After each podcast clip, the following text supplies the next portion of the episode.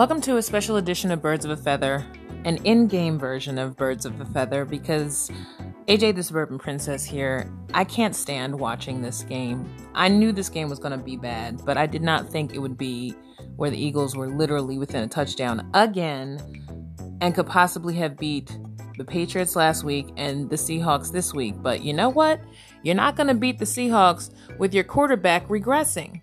I can't understand why Carson Wentz has turned into literally a high school quarterback before our eyes during a game that he normally could pretty much run his ass all over the field and win it for us.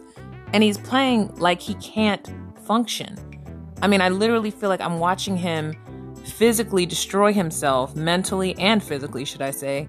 And this O line is not helping. Brandon Brooks, for some reason, has an illness that he can't shake and now Wentz is going in the back. So I assume something's wrong with his arm, which means that McCown will be in right now um, if Wentz doesn't come back. I assume he hit his hand or something because he was holding his hand before he went into that last drive. And we're in the third quarter now, almost about to be the fourth.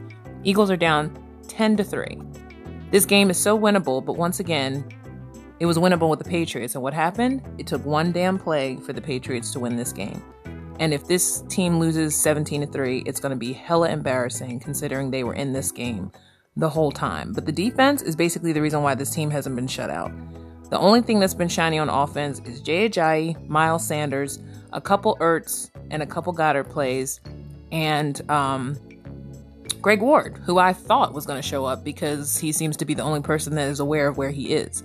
And for a while, Carson seemed to only go to him for first downs before Wentz, I mean, before Ertz and before Goedert.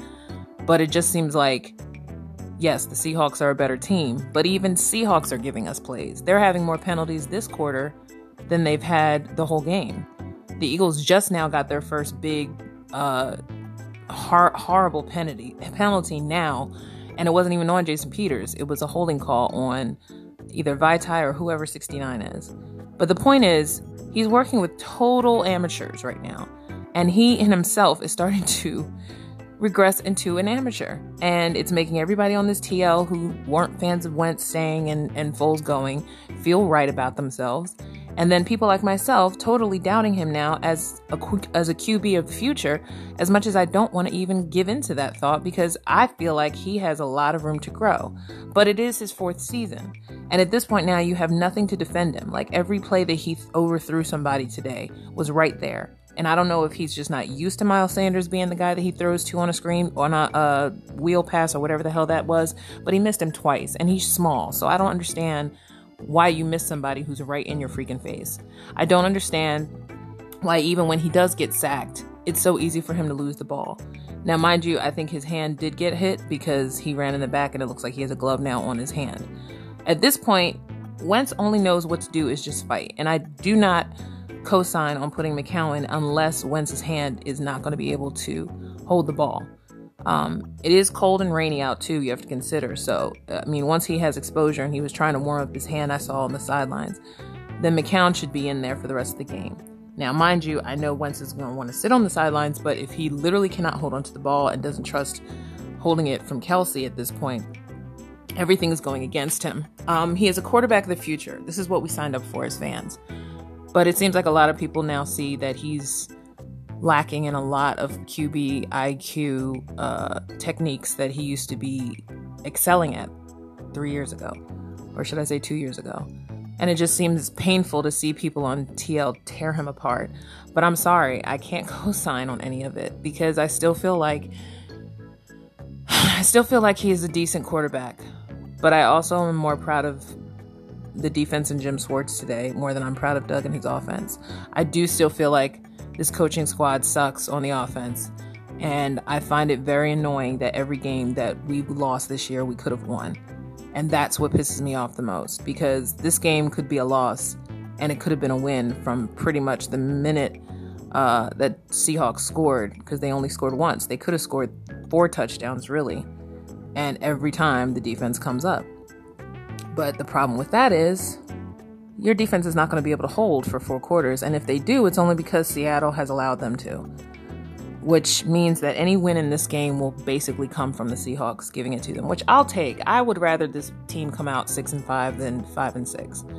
But looking at them right now, it's just pathetic. And it's annoying because I know this team is capable of so much, and I don't understand, regardless of lack of weapons, why this team just can't be on the same page with Carson. And it makes me mad that people who say that Carson has no QBIQ, it pisses me off because now they look right. You know, now it just is obvious that he has no idea what he's doing.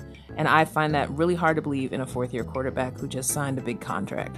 But then again, you got Mitch Trubisky over there in Chicago regressing. Um, the Buccaneers somehow are still beating the Falcons, and and uh, Jameis did throw another uh, interception. I mean, this has been a weird Sunday. There have been a lot of teams that have wish you. Oh, there they go, sack. Good job. This is like the third or fourth sack today for the defense. Malcolm Jenkins has been in uh, Russell's face all day, and yet at the same time, offense can't do crap, and that's upsetting because this offense is lacking simple receivers that can't get open, or Carson doesn't know when to throw because he's waiting too long. And then, even if he doesn't wait too long, he either throws a pick or he throws at their feet or he throws over them. So they can't win. Like, damned if you do, damned if you don't with this offense. Carson's back. I think he's warming his hand up. All right, so it looks like Carson will play the next series. I just need him to get one damn touchdown. If he just only scores one touchdown this whole freaking year, this whole freaking game, I'm happy. Um, and Jalen looks like he got a flag on him. Anyway, I'm just basically podcasting to let out nervous energy because I can't watch this anymore. but I can't not not watch a game that's on. You know, it, the only time I really gave up on watching the rest of the game was the Sixers game last night.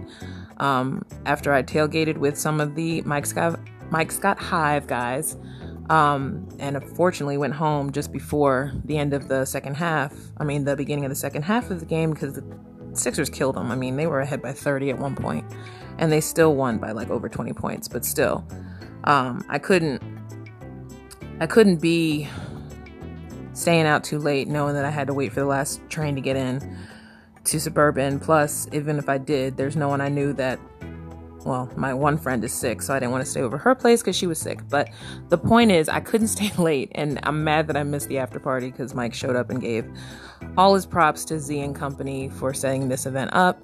And now it just looks more and more like uh, the only time I'll probably ever get to see him is at these specific signing events, which I have to pay money for. But it was a nice thought to go. It was just too cold and rainy, and like I said, I didn't have anybody to stay with to really hang late. So, but I still was glad to be there, and it was a fun event. Next time, I'll try to bring people with me who want to go. Um, but again, I had to get my hair did. That was more important. But I was glad to at least meet some of these uh, Twitter, Sixers Twitter people, as well as Mike Scott Hive people. And you know, hey, some of these people have just good connects and are able to get stuff going, and it's exciting. But uh, I got to do me and make sure that I get my ass home. Um, like I said, I'm gonna watch this game, but I'm probably gonna podcast as soon as it's over, lamenting a loss because at this point now, I really don't. I just can't. It's just annoying, and I don't know. For all the Wentz haters, congratulations, you're right. He's not gonna be a franchise QB, QB, but for me, I still feel like this is just a bad year. He had everything up against him. He's not gonna bow his head, but I know he's losing faith in his team. Um, it's just what it is. And it's painful because this team was just in the Super Bowl two, three years ago. And it pisses me off because I really do think part of the problem is the coaching. These assistant coaches aren't helping Doug and they're not helping Wentz, and Wentz is starting to second guess everything he does, which is freaking annoying to watch. It's like watching literally a person fall apart. And he's not a dumb person. Like, I think he's a smart dude. But I just also think that and here they go scoring. There you go. Oh, damn it. And it's over. All they needed was one score. All right. And I guess I will definitely be uh, podcasting shortly. Okay. End game 16 3. They can't survive this one. Now, let's just hope that Dallas uh, messes up their game against the Patriots, but I doubt it because even Tom Brady with a messed up elbow will probably uh, still play, but for some reason, just because this game has just had loss written all over it from the door. Even Darby couldn't even get a decent tackle. Not shocking. Anyway, um, yeah, 17 3. Okay. All right. The fix is in. Psych. No, Seattle deserves it. I mean, as bad as they even played today, Eagles just aren't good enough to defend. But they did as much as they could. But you expect the defense to play a whole first half and come back here and not fall apart towards the end when they've been tired. It is what it is. And Doug is sitting there holding his head low, like, this is some bullshit. Doug is like, I can't believe my team is falling apart.